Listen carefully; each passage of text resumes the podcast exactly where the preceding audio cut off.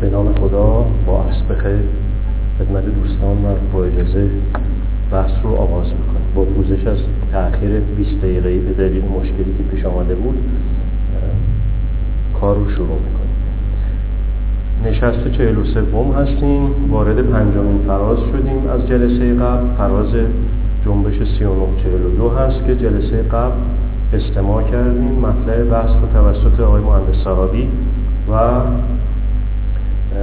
فضاشناسی بحث رو توسط آقای مهندس میسنی این جلسه به روال ثابت خدمتون هستیم با همون چارچوب و اسلوب قبلی. 20 آیتم هست که یک به یک انشالله شروع می‌کنیم جلو میایم فصل اول فضاشناسی هست یعنی فضای بین رو بشناسیم بعد سراغ فضای ملی. فضای بین با توجه به اینکه عرصه دوره مورد نظر عرصه گسترده ای هست این جلسه رو به طور کامل انشالله به خودش اختصاص میده.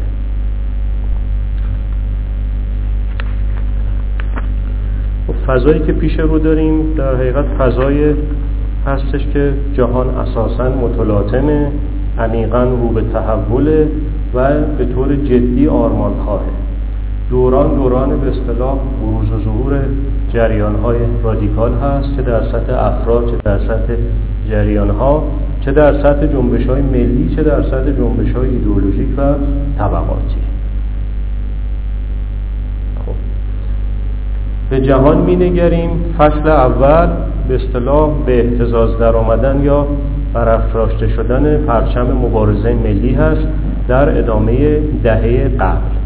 در دوره مورد بحث که حدودا آستانه 3942 ما و به اصطلاح بعد از گلوگاه 3942 رو در بر می‌گیره و حدودا یک دهه رو بررسی می‌کنیم در کادر مبارزات ملی اتفاقات متعددی افتاده که مهمترینش رو در حد به اصطلاح وسع دانش و وسع وقت بررسی می‌کنیم.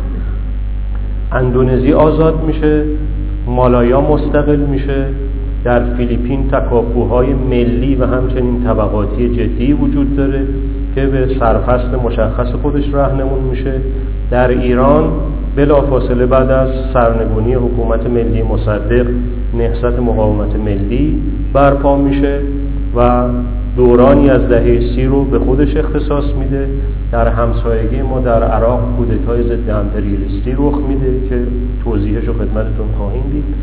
کانال سوئز توسط عبدالناصر ملی میشه که تشعشعات منطقه‌ای وسیع و بین المللی جدی رو از خودش در حقیقت متساعد می‌کنه. خیزهای متعدد توی قاره سیاه رو داریم. در گواتمالا آربنز رئیس جمهور ملی هست با تاندانس چپ. خیلی ایدئولوژیک نیست ولی گرایش چپ طبقاتی داره. دستگاه اقتصاد ملی رو سامان میده که او هم به سرنوشت مصدق دچار میشه و نهایتا خط توسعه ملی رو داریم در کشورهای مثل یوگسلاوی و هند.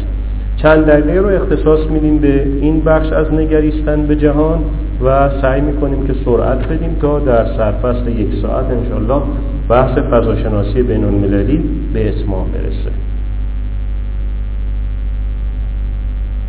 خب اندونزی دفعه قبل شاهد بودیم که 1949 به استقلال رسید اما سیر اندونزی صرفا با به استقلال رسیدن به پایان نرسید. رهبر مبارزه ملی سوکارنو بود که در حد خودش توانست که جنبش ملی معتدلی را بندازه در عین حالی که در اندونزی جریانهای در حقیقت مسلحانه و پارتیزانی هم را افتاده بود. اما اتوریته ای که مرحوم سوکارنو داشت باعث شد که جنبش خیلی آنتاگونیستی نشه و وقتی که هلندی ها توان جنبش ملی رو دیدن و بدیلش هم که جنبش مسلحانه بود نظاره می‌کردن طبیعتا با اصلی فرعی کردن از اندونزی خارج شدن. 85 هزار سرباز هلندی مجبور به خروج از اندونزی شدن. و این سرفستی بود برای پایان نظام استعماری. بعد از اون در حقیقت سوکارنو بیرق مبارزه ملی رو برافراشته تر کرد. این بیرق در عرصه اقتصاد ملی نمایان بود و بعدا نقشی که سوکارنو در بنیانگذاری جنبش غیر متحدها و همراه چهرههایی مثل نهرو و تیتو ایفا کرد. آزاد شدن اندونزی با توجه به اینکه بهش اطلاق می‌شد هند هلند. یعنی انگلیسی های هند داشتن. هلندی ها در حقیقت اندونزی رو هند خودشون می‌دونستن. ولی توان جنبش ملی توان قابل توجهی بود و انگلیس ها مجبور به خروج شدن به رغم میلی که داشتن. وجه دوم مالایا بود که به استقلال رسید. در مالایا هم شرایط مشابه شرایط اندونزی بود در 1957 به استقلال رسیدن. در مالایا به اصطلاح ترکیب جمعیتیش بخشی بودن از چینی های مهاجر تشکیل شده بودن. بخششون هندی های مهاجر بودن و بخششون هم مالزیایی های بومی مالایی های بومی. چینی ها متأثر از انقلاب چین و مشماو دست به سلاح بردن برای بیرون کردن انگلیسی ها بریتانیا که اونجا به اصطلاح تیول دراز مدت برقرار کرده بود مثل سایر جاهای آسیا و شرق آسیا 6000 پارتیزان چینی متشکل بودن سازمان داشتن توانستن با 500 هزار دهقان چینی که در مالایا به اصطلاح دهقانهای بیزمین رو تشکیل میدن پیوند بخورن جنبش پرتوانی رو به اصطلاح اطلاع بخشیدن در مالایا هم انگلیسی ها مثل هلند که در اندونزی اصلی فرعی کردن اونها هم در مالزی اصلی فرعی کردن و طبیعتا مبارزه ملی به رهبری تنکو عبدالرحمن به به اصطلاح پیروزی رسید و 1957 مالزی هم مستقل شد. مالزی هم بعد از استقلال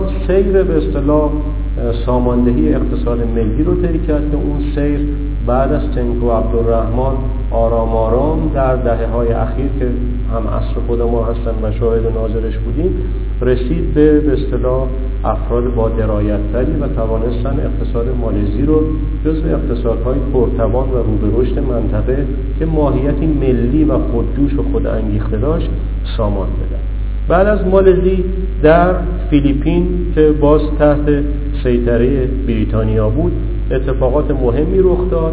ابتدا 1949 به استقلال رسیدن منتها در اونجا جنبشی به وجود اومد جنبش هوکا هوکا بسیار بسیار به اصطلاح سازمان یافته بودند و توانستن هم با فقرای شهری پیوند بخورن هم با دهقانان بیزمین و خوشنشین و هم با مستمندان و توریدستان هم روستا و هم شهر.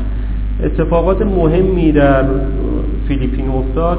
حکها توانستن علاوه بر به اصطلاح جریان تشکیلاتی خودشون دیویس هزار نفر رو به عنوان هوادار جذب کنن و سیستم هواداری رو سامان بدن.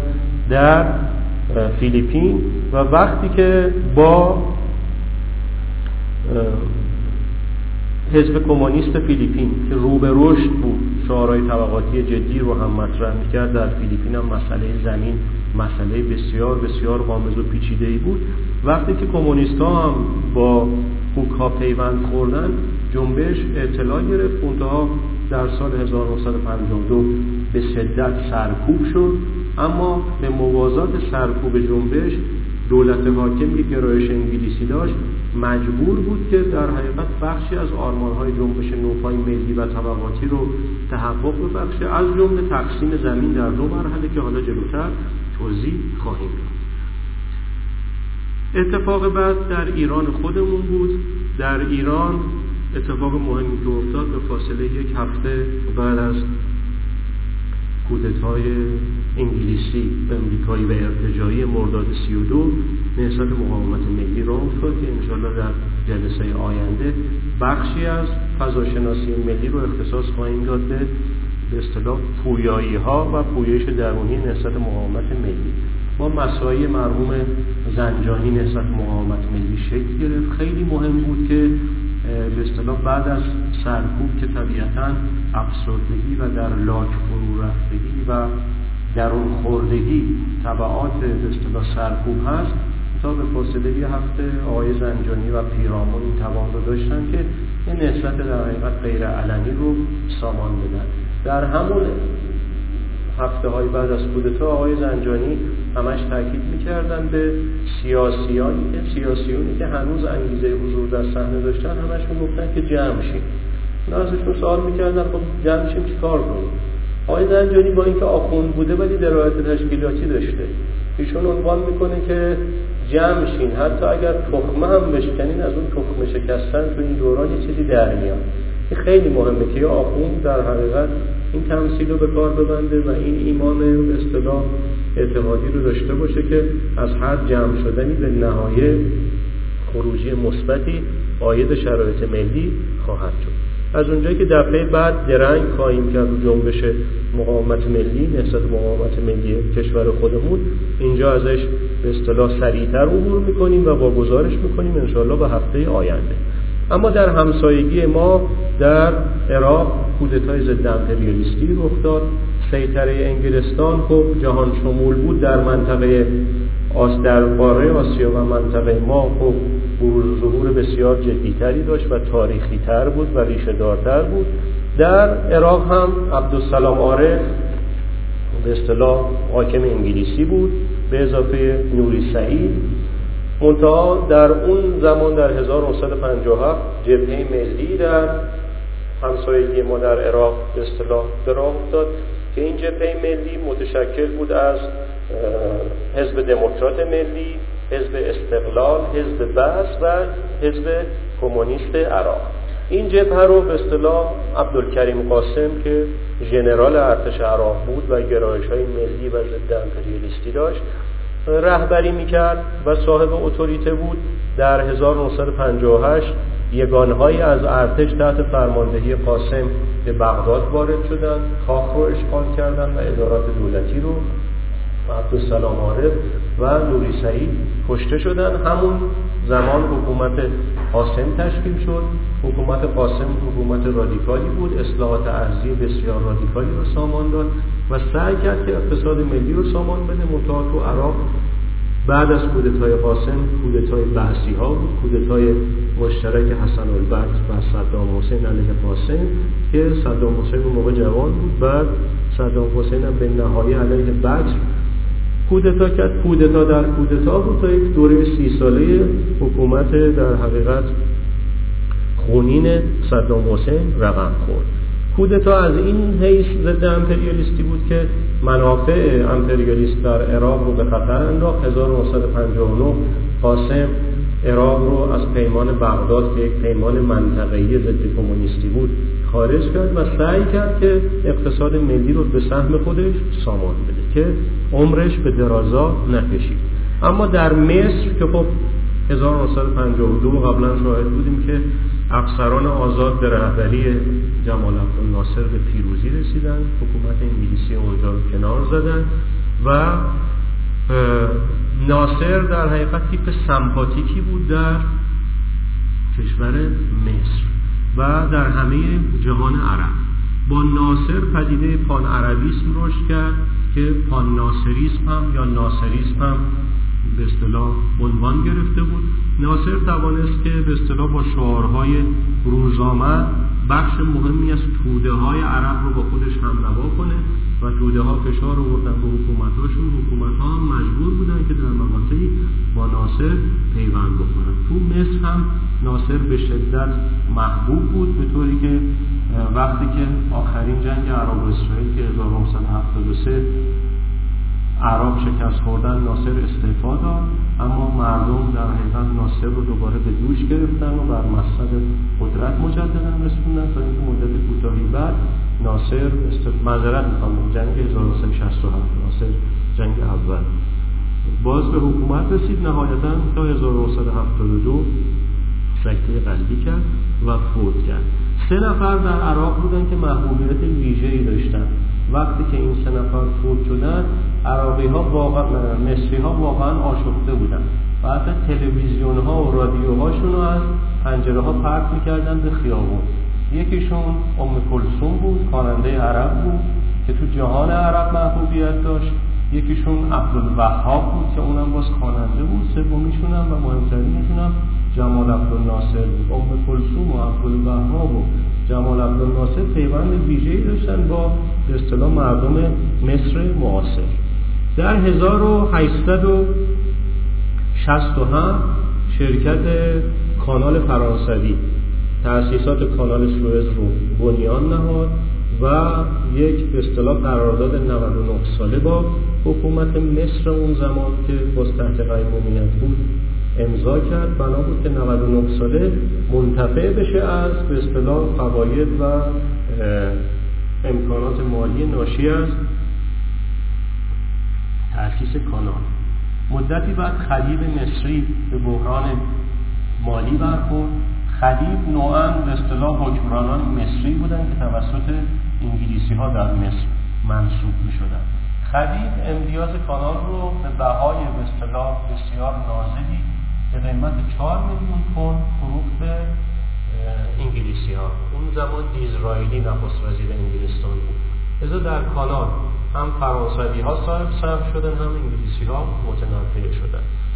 کانال بنا بود که در سال 1968 99 سالش تموم شه. تمهیداتی بود که 99 سال تمهید شه تا منافع مشترک انگلستان و فرانسه استمرار پیدا بکنه. اما ناصر در 1956 تقریبا میشه گفت نقطه پیک محبوبیتش بود. در یک سخنرانی کانال سوئز رو ملی اعلام کرد. جنگ کوتاه مدت چند روزه ای که واکنش ملی شدن بود با تهاجم مشترک انگلستان و فرانسه و اسرائیل علیه مصری ها و ناصر به راه افتاد. نهایتا مصری ها تفوق پیدا کردند و پیروزی بسیار جدی بود.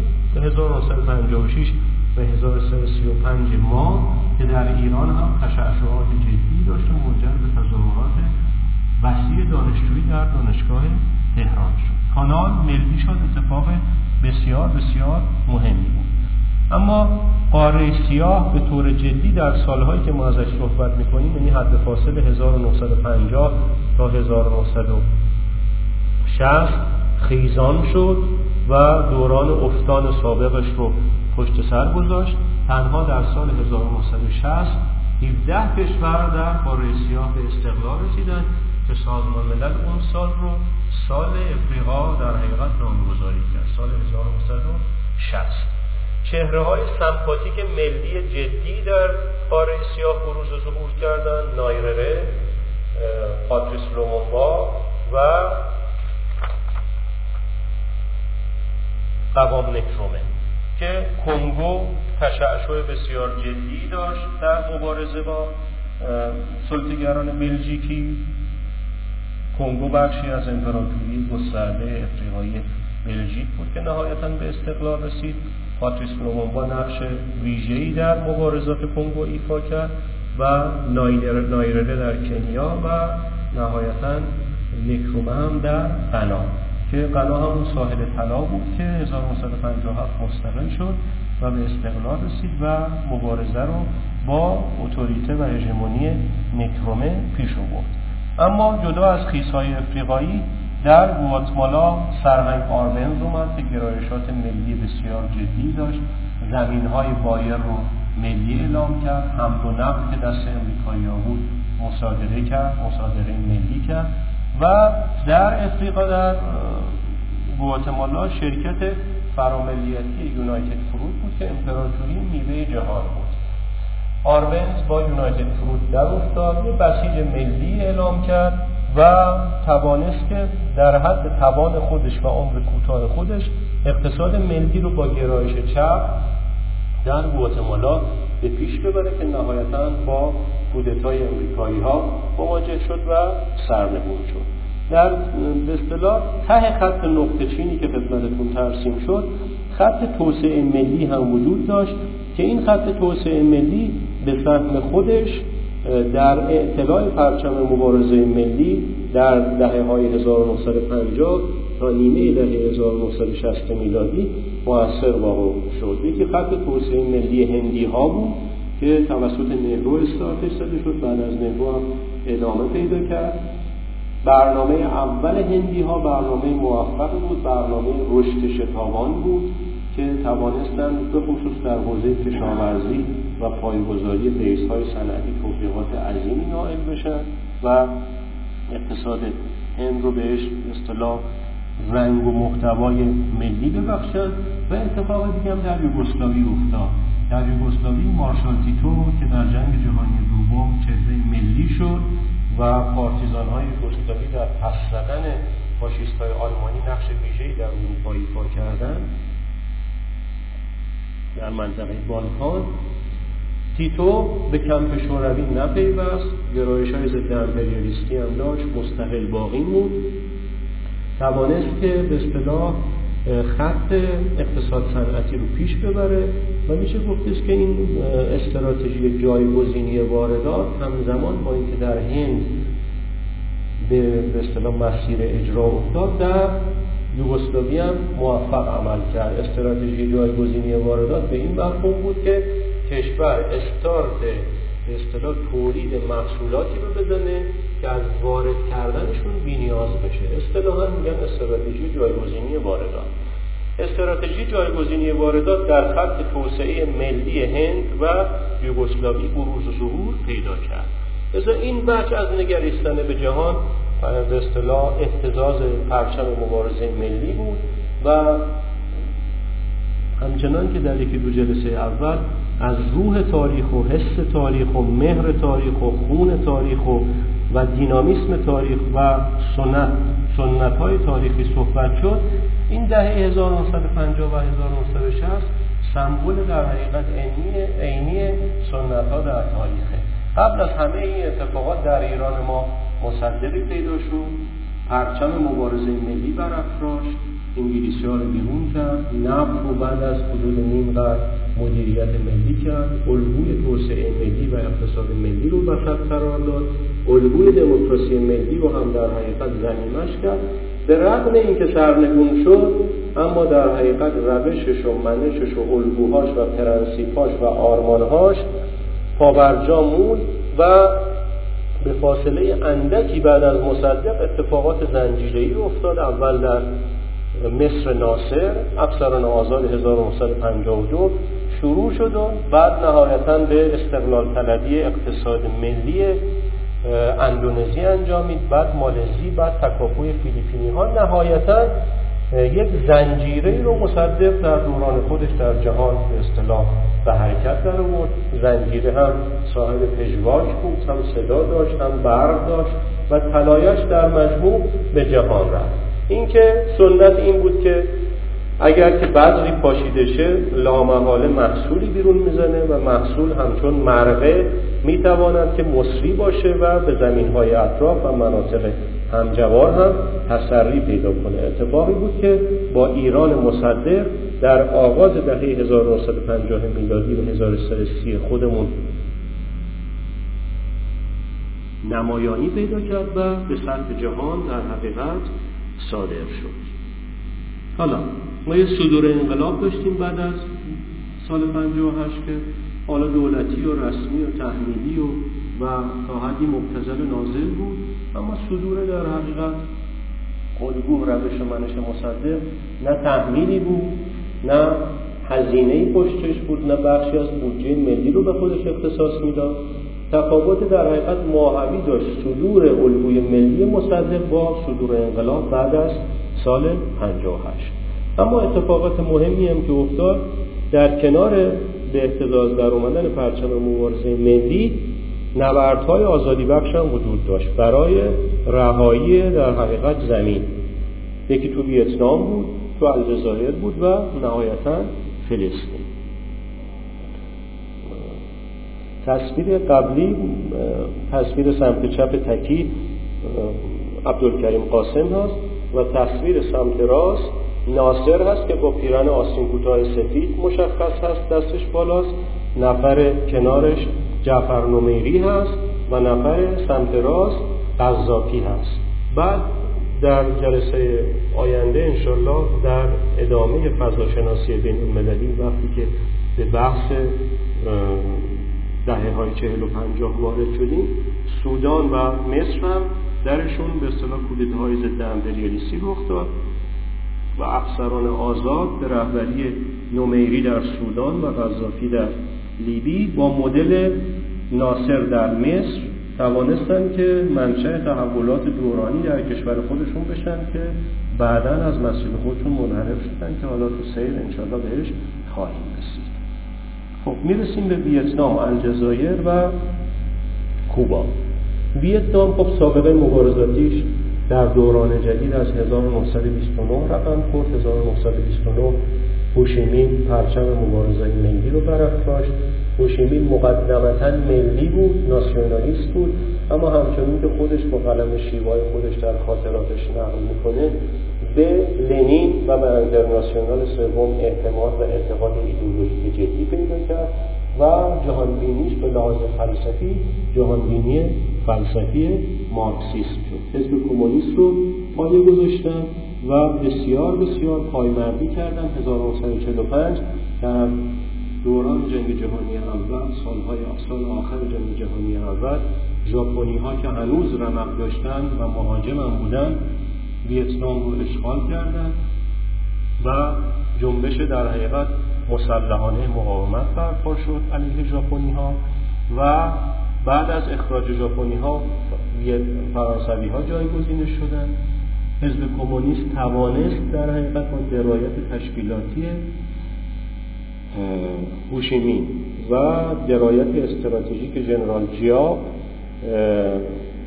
موفق شد که در حقیقت در سال 1953 1954 دین بینفو رو فتح کنه و فرانسوی ها بعد از شکست دین بینفو مجبور به خروج از ویتنام شدن. این موج ویتنام توی فرازهای بعدی هم ما شاهدش خواهیم بود. ویتنام مثل یک توپی بود که در میدان افتاد و بسیار بسیار بردش پرتشعشع و پرپژواک بود. هوشیمین هم خب فرد سمپاتیکی بود عموی ویتنامی ها لقب گرفت. و توانستند که به اصطلاح مبارزه در هزار روزی رو سامان بدن و سی سال مبارزه کنن. بخشش با ژاپنی ها بخشش با فرانسوی ها و بخش مهمترش رو با امریکایی ها جمله در بسیار بسیار تاریخی داره هوشیمین ما از مرگ قویتریم. ما همچون برنگزارهای چهوها هر ساله درو می‌شویم. اما سال بعد با ساقه های محکمتر و پربارتر دوباره میروییم یک امید رو در حقیقت شعف و ایمان به زندگی توشه به رغم اینکه مارکسیسته اما در حقیقت نشانه هایی از هستی شناسی توحیدی در این جمله موج می‌زنه.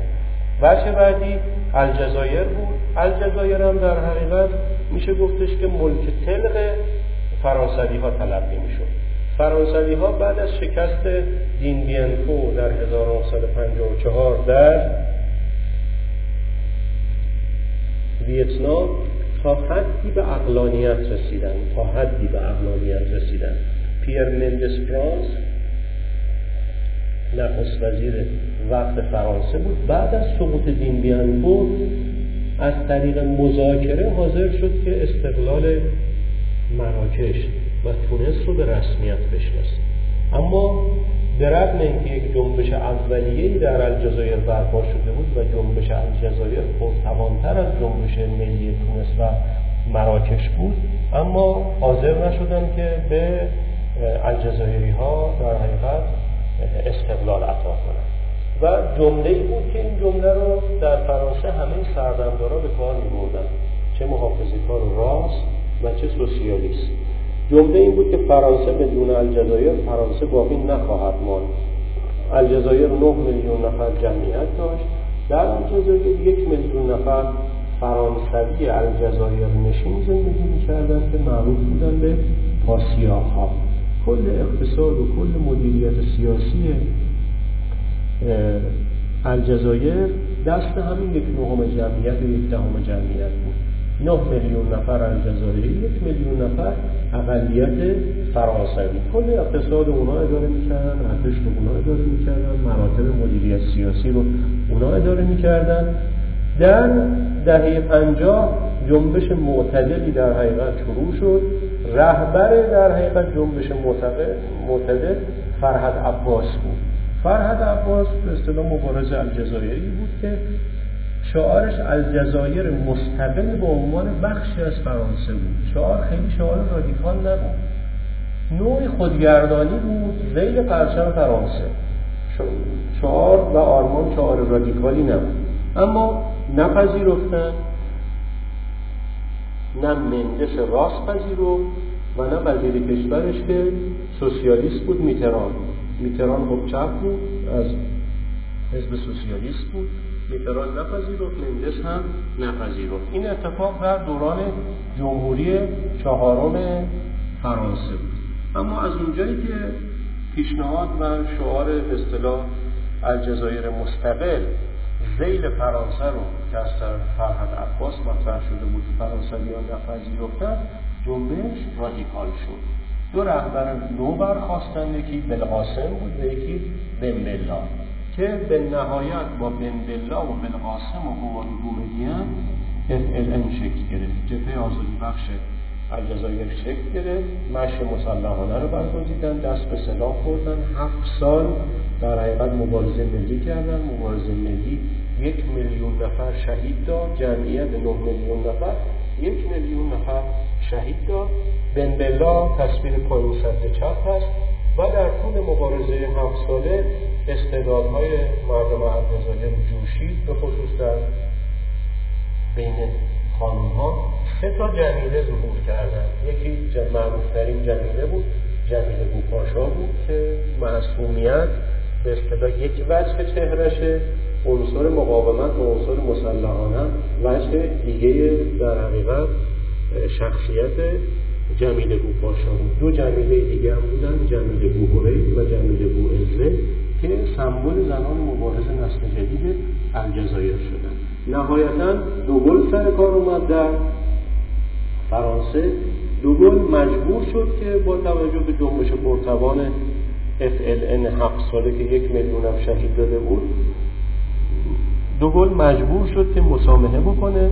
و نهایتا در 1962 فرانسه استقلال الجزایر رو در بستری از خون و در حقیقت فداکاری زن و مرد و جوان و کهنسال بپذیر. الجزایر بود بچه بعدی هم که فلسطین بود. استارت مبارزه مسلحانه در فلسطین زده شد با ترفندهایی که انگلستان و فرانسه به یاری سازمان ملل در سالهای 1948 پیش بردن قطنامه در 1947 صادر شد از طرف مجمع عمومی سازمان ملل که فلسطین دو تکه شد تکه عرب نشین و تکه یهودی نشین. اورشلیم هم پایتخت تکه یهودی نشین تلقی شد و این 1948 هم اسرائیل تشکیل شد به طور رسمی به عنوان دولت مستقل. اعراب دست به سلاح بردن. مصری ها 1948 مصر و اردن و سوریه و, و عربستان مقابل اسرائیل ها ایستادن اعراب شکست خوردن. 900 هزار عرب که در خاک فلسطین زندگی می‌کردن آواره شدن ترک موطن کردن.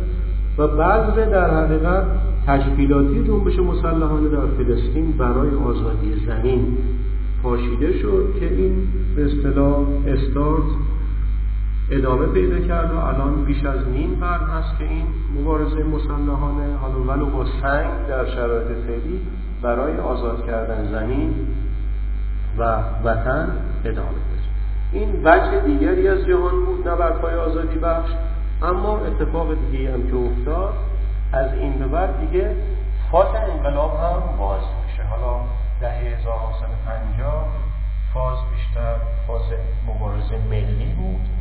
اما رایت انقلاب هم در اصطلاح ارتفاعی برتر از ارتفاع مبارزات ملی با انقلاب چین و بعد انقلاب کوبا برافراشته میشه. چین خب وجوه مختلفی داشت رهبرانش هم اندیشمند بودن سازمانده بودن خودشون کارگر بودن چینی ها هم به تأثی از رهبرانشون کارگر شدن صاحب برنامه بودن چینی ها و صاحب هویت هم شدن. به این مفهوم که چین به رهبری ما فقط یک جریان در حقیقت مبارز نبود. وجه فکری هم داشتن پایگاه فلسفی داشت. انقلاب چین ما خودش اندیشمند فلسفی بود. تبعین جهان داشت ما تضاد او مرجع شد در دوران خاص خودش. مرجعیتش به اصطلاح مارکسیست های ایران هم در دهه 40 و 50 کشیده شد. سازماندهی جدی داشتن. خود خب هم استراتژی بود هم سازمانده بود. قبل از 1949 که انقلاب به پیروزی برسه در یک مرحله 90 درصد تشکیلات شهری نابود شد و در مرحله 95 درصد تشکیلات روستایی اما این توان رو داشتن که مجددا تشکیلات رو سوار کنن و انقلاب به پیروزی برسه. و خود ما او سمبل کار بود و به اصطلاح پیرامونش هم به همین ترتیب. حزب کمونیست یک جنبش کار در به اصطلاح چینی که بخش مهمی از جمعیتش معتاد بودن و در خماری به سر بردن راه بندازه. منطقه بود در چین منطقه داچای منطقه کاملا صخره بود. هیچ خاکی نداشت. مردم داچای. در یک مدت کوتاهی با همین به اصطلاح چوبها و سبدهایی که تو فیلم و عکس دیدید به شهرها و استانهای مجاور رفتن و با پای پیاده از اون مناطق خاک آوردن و در سطح نیم متر روی سخته ها خاک ریختن تا این امکان پیدا شد که در داچای هم کشاورزی صورت بگیره و شالی مانند سایر مناطق چین در داچای هم به اصطلاح رویش پیدا کنه. ما او شعاری داد که از داچای بیاموزیم. یعنی کار رو از مردم داچای بیاموزیم.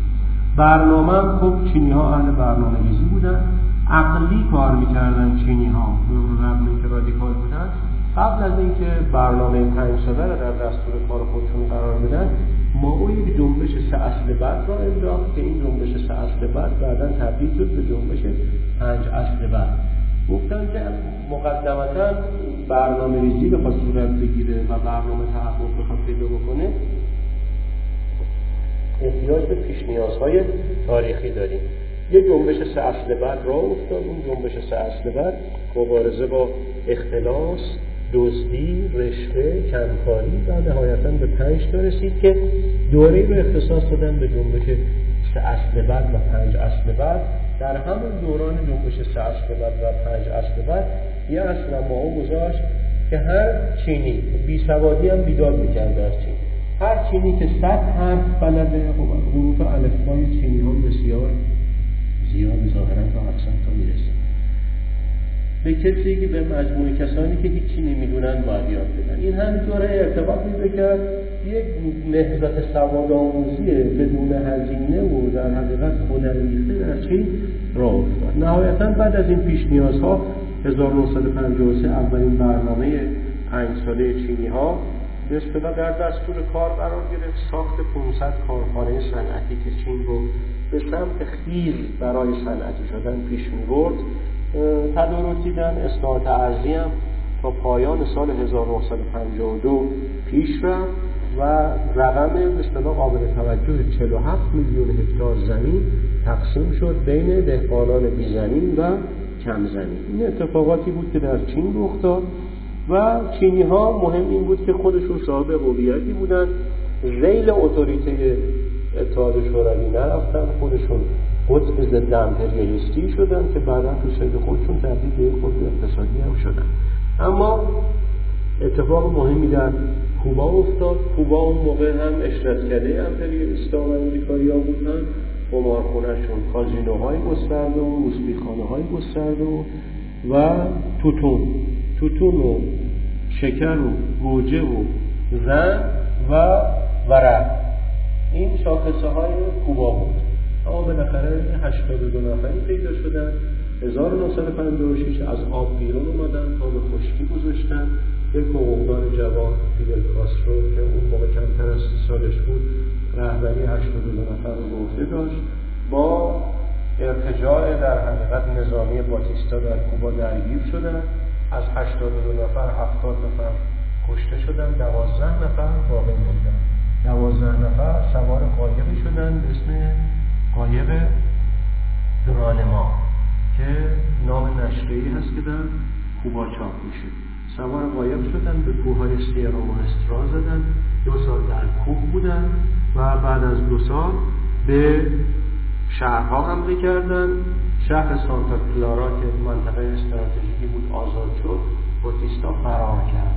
به فاصله کوتاهی بعد از قرار باتیستا دوازده نفر که حالا دیگه پیرامون پیدا کرده بودن پادگان مونکادا در آماران فتح کردن و اول ژانویه 1959 حکومت جدیدی برپا کردن. کوه و جنگل و سلاح و بعد دیگه حکومت تشکیل شد تقسیم زمین و صاحب پیش و شغل کردن روسپی ها و بستن کازینو ها و تقسیم در حقیقت عراضی که اشاره شد. و و انقلاب کوبا هم چهره داشت دو چهره. دو چهره سمپاتیک یکی کاسترو بود یکی هم چگوارا بود. چگوارا با خودش تئوری بود. تئوری جنگ چریک شهری رو بود. و تئوری نشست در کنار تئوری جنگ چریک شهری تئوری صدور انقلاب رو هم بود با خودش بود و حالا فصول بعد شاهدش خواهیم بود.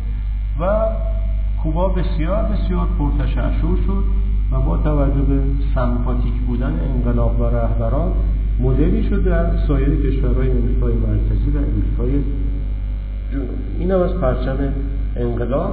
اما این دوران پیک جنگ سرد هم بود. جنگ سردی که از 1945 بابش باز شده بود. دیگه این سالهایی که ازش صحبت می‌کنیم به اوج خودش رسید. قوت 1949 شوروی برای اول بار بمب اتم رو آزمایش کرد. 1950 بمب هیدروژنی رو آزمایش کرد. اول به اتم دست یافت بعدم به هیدروژن. و امریکا خب طبیعتا سیر خودش رو طی کرد 1950 آیزنهاور که ژنرال بود فرمانده متفقین در اروپا شد. این که آیزنهاور فرمانده متفقین در اروپا شد در حقیقت پاسخی بود به اقدامات اتمی و هیدروژنی اتحاد شوروی. امریکایی ها به اروپا نیرو اعزام کردن. حالا چهار پنج سال از پایان جنگ دوم میگذره و فرمانده عالی متفقین در اروپا ژنرال آیزنهاور شد. آیزنهاور 1952 به ریاست جمهوری امریکا رسید و 1956 مجددا به پیروزی دومش رسید. هشت سال آیزنهاور زمامدار امریکا بود. وزیر خارجه ای داشت جان فاستر دالس. دو تا دالس بودن که آلن فاستر دالس بود که رئیس سیاه بود یکی هم جان فاستر دالس بود که وزیر امور خارجه بود. دو تا برادر به قایت در حقیقت جنگ طلب و به قایت آقای وحش رو در جهان راه انداختن. دم به دم جان فاستر دالس تهدید می‌کرد شوروی و کمپش رو به اصطلاح جنگ اتمی جنگ هسته‌ای و در حد فاصله 1950 تا 53 هم جنگ گرم وجود داشت هم جنگ سرد. جنگ گرم در کره بود که 1950 تا 53 طول کشید. آمریکا از یک طرف وارد قضیه شد شوروی. آمریکا اصلا نیرو اعزام کرد ولی شوروی لوجستیک کره شمالی رو به عهده داشت. این دوران در حقیقت به رغم اینکه استالین در 1953 فوت کرد و خروشچوف جانشینش شد و فضای سیاست خارجی شوروی تلتیب شد. استالین خب هم مهاجم بود هم شعاری داشت که هر کس که با ما نیست دشمن ماست و بر ماست.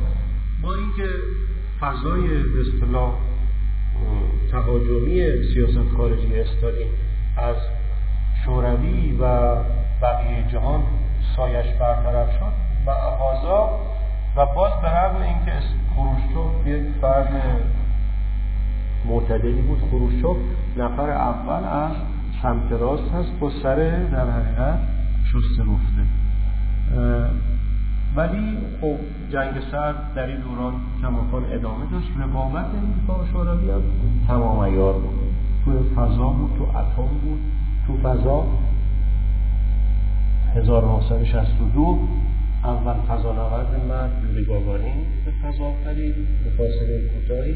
اولین خانم فضانورد تروشکووا به فضا راه یافت اولین قمر مصنوعی رو شوروی ها در مدار زمین مستقر کردن. اولین موشک از طرف شوروی به هوا پیش افتاده بود شوروی توی در حقیقت فضا و اتم پیش افتاده بود این رقابت به اصطلاح آکادمی های علوم پایه کشیده شد بین غرب و شرق بین غرب و شرق صرف مفهوم شوروی و بلوکش تو حوزه فرهنگی بود تو حوزه فیلم بود تو حوزه حتی ورزش بود. دید المپیک ها در حقیقت دوران میدان و آوردگاه رقابت امریکا و شوروی بودن. سر تک تک مدالا با هم رقابت داشتن و فضای جهان یک فضای تمام رقابتی بود. رقابت کامل العیار بین امریکا و شوروی. یارکشی هم ادامه داشت. و چه بعدی حفظ اردو به هر قیمت بود. هر دو طرف برای حفظ اردو به اصطلاح خون ریختن. به خصوص امریکایی ها خب گواتمالا داشت می‌رفت به سمت اردوی چپ. آربنز رو سرنگون کردن. حکومت آربنز سرنگون شد و در کره امریکا مداخله کرد. در ایران حکومت دکتر مصدق ثابت شد. حفظ اردو به هر قیمت از این طرف. در 1956 هم هم در لهستان اتفاقی رخ داد و هم در مجارستان. در لهستان اتفاقی که رخ داد اتفاق اجتماعی بود و میشه گفتش که خروشچوف کوتاه اومد. لهستانی ها به سمت در حقیقت یک سوسیالیست محلی و ملی پیش رفتن تا این حد رو خروشچوف به اصطلاح پذیرفت اما در مجارستان اتفاق اتفاق دیگری بود. جنبش دانشجویی 1956 پرتوان بود.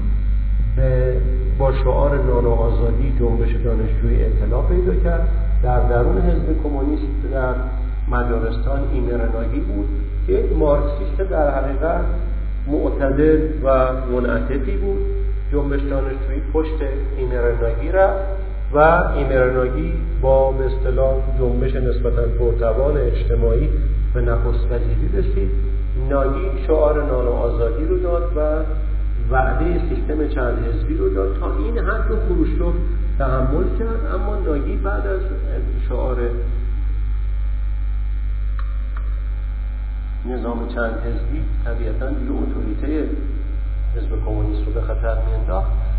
شعار خروج از پیمان ورشو رو مطرح کرد. اینجا دیگه خروشچوف کوتاه نیومد. نیروهای شوروی به اصطلاح جنبش رو سرکوب کردن و تانکهای شوروی بوداپست رو اشغال کردن. کشتار نسبتا وسیع صورت گرفت. و از هر دو طرف به هر قیمتی که شده اردو حفظ شد. و آخرینش دیگه قضیه خلیج خوکها بود. امکان در حقیقت جدی حمله موشکی امریکایی ها به کوبا بود که خروشوف اینجا قاطع عمل کرد و گفتش که در حقیقت مقابل مصر خواهیم کرد که 1962 یعنی همین 1341 که ما که دوران اوج جنبش 3942 هست دوران پیک جنگ سرد هم تلقی میشه. اما آرام آرام بیایم به وضعیت کشورهایی مثل کشور خودمون برسیم. مبارزه ملی مبارزه ایدئولوژیک و انقلابی و جنگ سرد وجوهی از به اصطلاح واقعیات آن زمان جهان بود.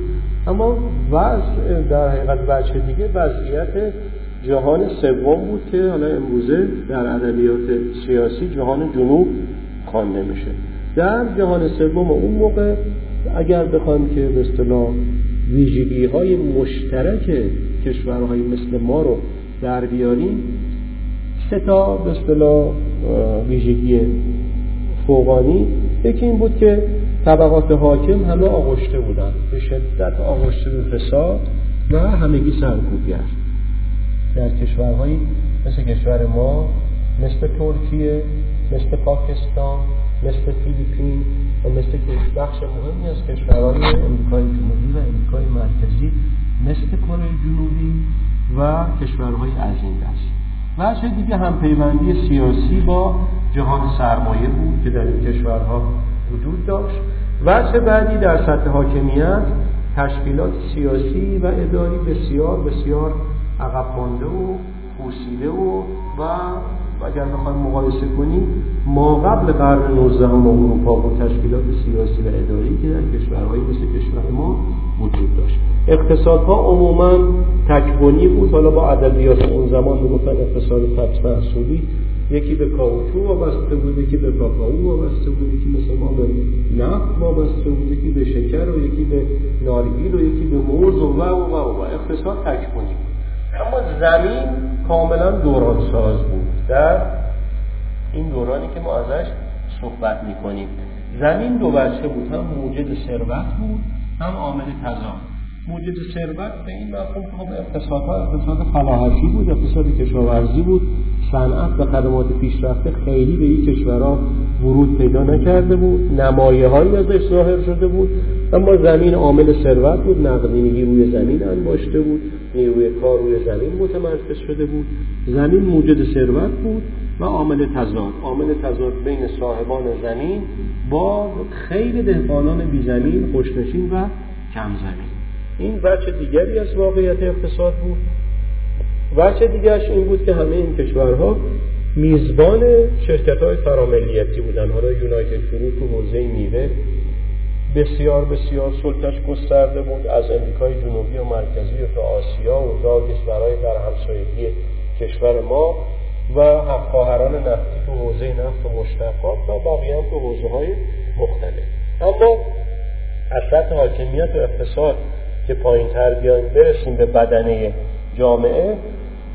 وچه اول یا نمای جمعیتی توده دهقانی بود که تو همه کشورها به اصطلاح جمعیت اول شاغل و فعال اقتصادی رو تشکیل می‌دادن. وچه بعدی شکاف فاحش طبقاتی بود که حالا تو ایران که میایم انشاءالله دفعه بعد بازش خواهیم کرد و وخامت جدی نرم های اجتماعی مثل بهداشت و تغذیه و آموزش.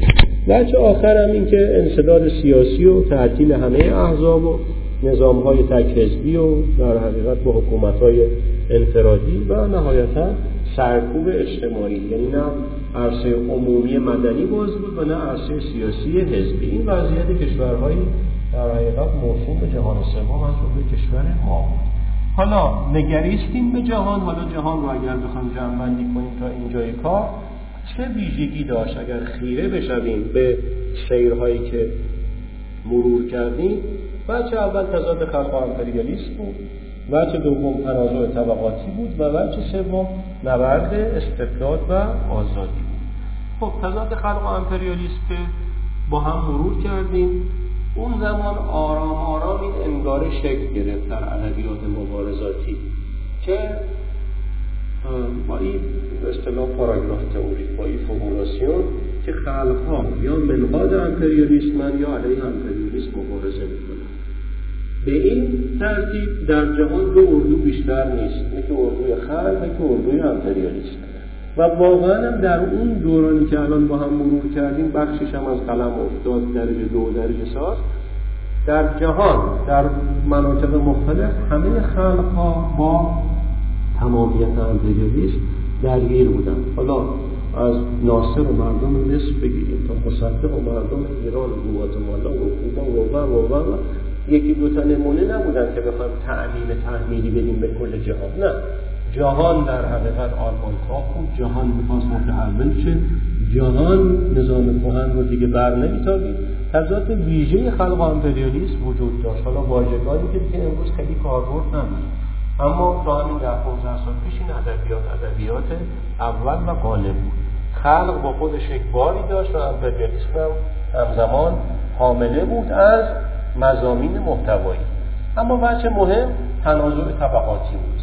از آنجایی که اقتصاد در کشورهای به اصطلاح جنوب امروزین و جهان سوم آن روزین اقتصاد فلاحتی بود لذا بخشی اقلیتی صاحب زمین بودن اکثریتی به اصطلاح بی زمین که حالا یا مزدور بودن یا روزمزد بودن یا بیگار بودن و معیشت حد اقلی روی زمین داشتن. زمین در جهان قوقا می‌کرد. الان مثلا آدم فهرست کشورهایی که زمین در اونجا قوقا می‌کرد و موجب تنازع و تضاد طبقاتی بود فهرست کنیم شاید خیلی امروزه به ذهن متبادر نشه. در ژاپن 1945 تا 1950 مسئله زمین بسیار بسیار حاد بود با توجه به اینکه ژاپن مثلا سطح در حقیقت وسیعی نداره عرصه نداره. مثل اندونزی متشکل از مجمع الجزایر های مجمع الجزایر حالا اندونزی بیش از هزار جزیره است ولی ژاپن کمتر.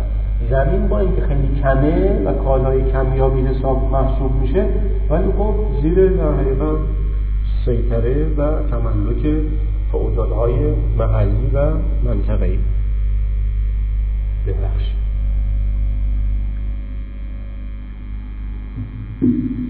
بحث زیاد آب می‌خوریم خب، تو چین به همین ترتیب تو فیلیپین که مثلا کوک ها متکی به زمین به اصطلاح دهقانان بی زمین بودن تو مالزی به همین ترتیب. یعنی بخشی از جنبش ملی رو دهقانان تشکیل می‌دادن که رفتن پشت جنبش مسلحانه. منتها وقتی که انگلیس ها دیدن یه جنبش مسلحانه رو به رشدی وجود داره صرف نظر کردن و اصطلاح استقلال رو التا کردن به جنبش ملی. پشت جنبش مسلحانه دهقانان بوده. کره به همین ترتیب. ایران ما حالا در پی دیگه انشالله مبسوط خواهیم دید مسئله ارضی رو تو گواتمالا همینطور مکزیک و کل آمریکای مرکزی و امریکای جنوبی رو اصطلاح گفتن لاتیفوندیا لاتیفوندیا به زمینداران در حقیقت بزرگ و کلان زمینداران می‌گفتن که اول بار تو کوبا نظام لاتیفوندیا توسط کاسترو بر و زمین تقسیم شد. تو کنگو همینطور تو عراق به همین ترتیب. حالا زمین بسیار مهم بود. زمین انقدر مسئلهش مهم بود که امریکایی ها این مسئله رو در حقیقت حس کردن. یه کنفرانسی گذاشتن 1951 میشه 1129 ماه. قبل از زمان مصدق. در ویسکانسین امریکا. اونجا در حقیقت بحران زمین در جهان رو بررسی کردن و ضرورت اصلاح در مناسبات ارزی و تقسیم زمین رو. از ایران هم اسدالله علم که خودش زمیندار بزرگ بود تو بیرجند و زمین ها زیر کشت زرقبونشون بود و از خانواده های در حقیقت خانی و زمیندار بزرگ در ایران بودن به نمایندگی از رژیم ایران به شخص به کنفرانس ویسکانسین 1951 امریکا رفت اونجا با اینکه به اصطلاح جریان هدایت کننده ویسکانسین جریان سرمایه‌داری بین المللی به محوریت امریکا بود ولی محتوای نشست ویسکانسین محتوای رادیکالی بود. تا حدی که هر نماینده ای که از کشورهای وابسته به ایالات متحده رفته بود اونجا وقتی برگشت پیغام اصلاحات ارزی رو بود. کما که وقتی علم رفته اومد در سال 1329 بخشی از زمین های در حقیقت مسال تملک شده توسط رضا شاه توسط شاه تا حد محدودی در حقیقت واگذار به کشاورزان محلی شد. اینقدر مهم اما در ژاپن خب فرمانده ارتش به اصطلاح متفقین در حوزه شرق آسیا جنرال مک آرتور مک آرتور هم استراتژیست نظامی بود مدیر میدانی قابلی بود. مک آرتور وقتی وضعیت زمین در ژاپن رو دید یه شعار بسیار بسیار رادیکال داد. خیلی مهمه. شعار زمین از آن بی زمین رو مک آرتور امریکایی در ژاپن مطرح کرد. همین مک آرتور که همزمان فرمانده نظامی فیلیپین هم بود در سال 1949 مبادرت به اصلاحات ارزی محدود در 1945 در فیلیپین کرد بذار زمین انقدر در حقیقت اهمیت داشت. زمین از آن بی زمین رو به اصطلاح امپریالیست ها مطرح کردن تو منطقه شرق آسیا. تنازع طبقاتی سر زمین بسیار جدی بود و نهایتا نبرد استبداد و آزادی. حالا. فصل گذشته میشه گفت که جنبندی جهان بود در دوران مورد نظر خودمون یعنی ابتدای دهه 1960 و 1340 ما. حالا تو این دوره در امریکا دموکرات سر کار اومدن. جانف کندی که خانوادهشون سبقه روشن فکری داشت.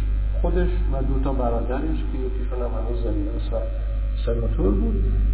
خانواده بودن که شعارهای در حقیقت مدالت طلبانه و حقوق بشری و نسبتا رادیکال تو سطح امریکا مطرح می‌کردن. کندی نمزد در حقیقت اول دموکرات بود به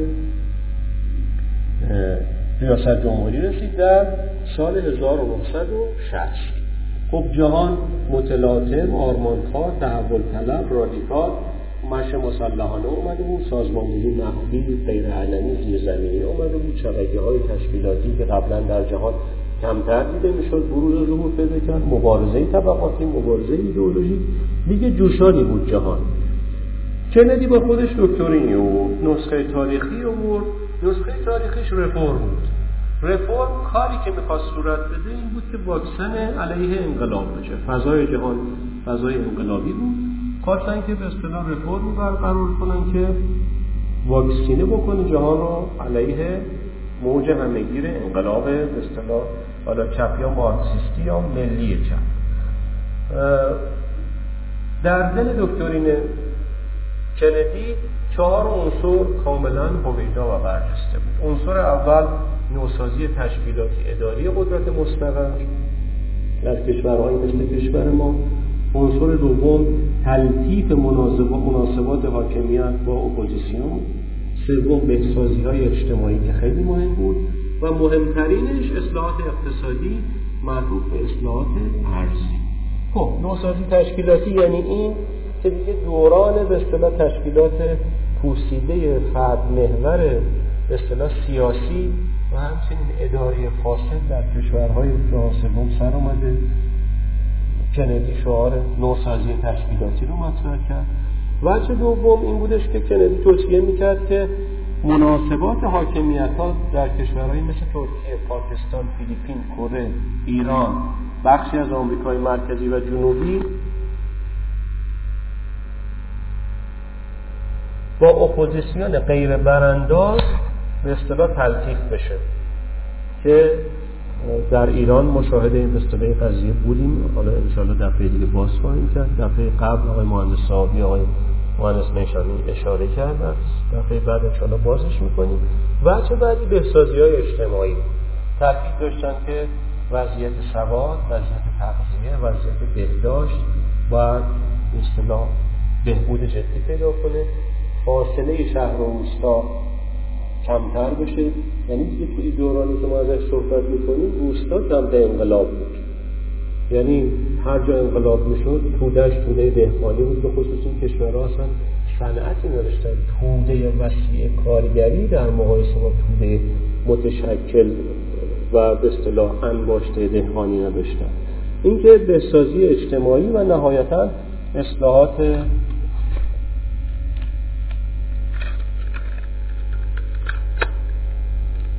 اقتصادی معطوف به اصلاحات ارزی یعنی شعار تقسیم زمین و اصلاحات ارزی توسط کندی مطرح شد. اصلاحات اقتصادی که معطوف به اصلاحات ارزی باشه. این به اصطلاح پیامهای اصلی رفرم کندی بود. حالا رفرم به عنوان بخشنامه در حقیقت غیر مکتوب صادر شد به کشورهای مختلف از جمله به شاه در ایران. حالا بحث رو جمع می‌کنیم و آخر وقت هم هستیم. حالا میل نهایی رفرم چی بود؟ یک این بود که گزینه انقلاب در جهان هست شه. جهان اصلا هر کشوری که در حقیقت میل پیدا می‌کرد به تحول میلش میل انقلابی بود. گزینه گزینه انقلاب بود. دیگه هیچ رفرم نمی‌دیدیم.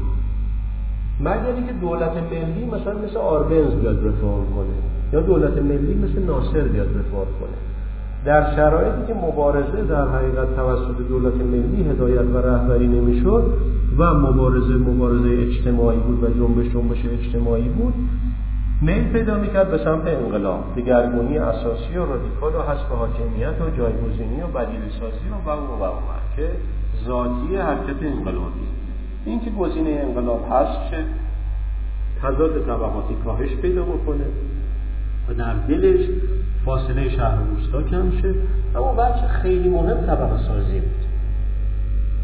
زمیندارا که صاحبان اصلی سرمایه در کشورهایی مثل ما بودن نمی توانستند متحد استراتژیک امپریالیست با مبانی و فونداسیون صنعتی و خدمات پیشرفته تلقی بشن. نه تو دوران خودشون سیر می‌کردن. زمیندارم ذاتا محافظه کاره اهل ریسک نیست. ریسک پذیر نیست و به اصطلاح وجودش محافظه کار زمینه رو حفظ کنه سیلوه رو حفظ کنه مرغ خروسه رو حفظ کنه و دهقان در حقیقت بیگار رو زمین. اینکه به دوران بعدی پا بذاره ضریب ریسک بپذیره اینا در حقیقت در ذات طبقات زمیندار نیست. لذا طبقه سازی در دستور کار کندی قرار گرفت. به خصوص با این مسئله پایینتر که شیفت سرمایه است. پیام کندی این بود که سرمایه از روی زمین به اصطلاح نقل مکان کنه یا به اصطلاح اقتصادی شیفت کنه به سمت بخش های مدرن اقتصادی. صنایع و خدمات پیشرفته. در ایران خودمون هم اتفاق افتاد. مثلا قلیچ که خانوادهش زمیندار بودن. و چریک های فدایی تحقیق روستایی رو ایران کرده بودن با قلو عنوان می‌کردن که مساحت زمین های باتمان قلیچ در ایران مساوی مساحت کشور سوئیسه با قلو. اینکه بعد باتمان قلیچ سمبل در حقیقت این شیفت بود به ایران. حالا انشاءالله در ماه بعد باز خواهیم کرد. باتمان قلیچ سرمایه گذار شد در هتل همین هتلی که الان خرابش کردن. زیر پل سید خندان هتل ناسیونال از بزرگترین هتل‌های دهه سی. بود که در ایران احداث شد. تلکابینی که توی بلنجک هست مال باتمان قلیچ بود. و قصر که زیر میدون منک بودی که دو سال پیش خرابش کردن استفاده دیگه دارن ازش می‌کنن. پیست پاتیناژ رو باشگاه قصر یخ درست کرد. تیم فوتبالی اوورد توی در حقیقت دسته که باشگاه تهران. آتمانگلی که زمیندار که اصلا نمی‌دونست ورزش چیه هتل کابین چیه هتل چیه و دلخوش بود در حقیقت به بهره برداری از روستاهای به اصطلاح هزار پارچش آمد سرمایه رو در حقیقت تبدیل کرد و شیفت کرد. این مثال در حقیقت خدمتتون زده شد که مقصود نهایی کندی چی بود؟ مقصود نهایی کندی این بود که باتمان های همه جنوب از زمین نقل مکان کنن در حقیقت خودشون رو نیروی کارشون و سرمایهشون به بخشهای مدرن اقتصادی. حالا اگر این اتفاقات میافتاد گزینه انقلاب حذف می‌شد رفرم جانشینش می‌شد تضاد طبقاتی و تضاد شهر و روستا تخفیف پیدا می‌کرد طبقه ساخته می‌شد سرمایه شیف پیدا می‌کرد از بخش کشاورزی به بخش های پیشرفته و امروزین اون نظام ها حالا ضمن اینکه خودشون هم نوسازی می شدن آینده دار می شدن و هم پیوندی جدیتر و استراتژیکتر پیدا می کردن با منافع دراز مدت ایالات متحده و متحدینش در جهان به عنوان کمپ و نهایتا یارکشی اردوی رقیب که اتحاد شوروی هم بود مهار می‌شد. لذا طبیعی بود با توجه به اینکه شوروی لوجستیک اندیشه انقلابی لوجستیک تئوری تشکیلاتی لوجستیک تشکیلاتی لوجستیک مالی برای همه مبارزات ملی چپ و چپ ایدئولوژی بود. طبیعتا کشورها چون در مسیر کمک گیری و کمک خواهی از اتحاد شوروی قرار می گرفتن به طور طبیعی که سمت شوروی هم می رفتن یا در همسایگی کم قرار می گرفتن حداقلش اینکه اگر این اتفاقات می افتاد به نهایه یارکشی اردوی رقیب هم پایان پیدا می کرد. این فضای جهان بود تا به اصطلاح میل درونی رفرم کندی اومدیم. انشاءالله دفعه دیگه بحثی کنیم به شرایط ملی خودمون و ایران ببینیم چه اتفاقاتی مترتب بر این در ایران می‌کنه بعد از ده دقیقه خدمتتون هستم. خسته نباشید.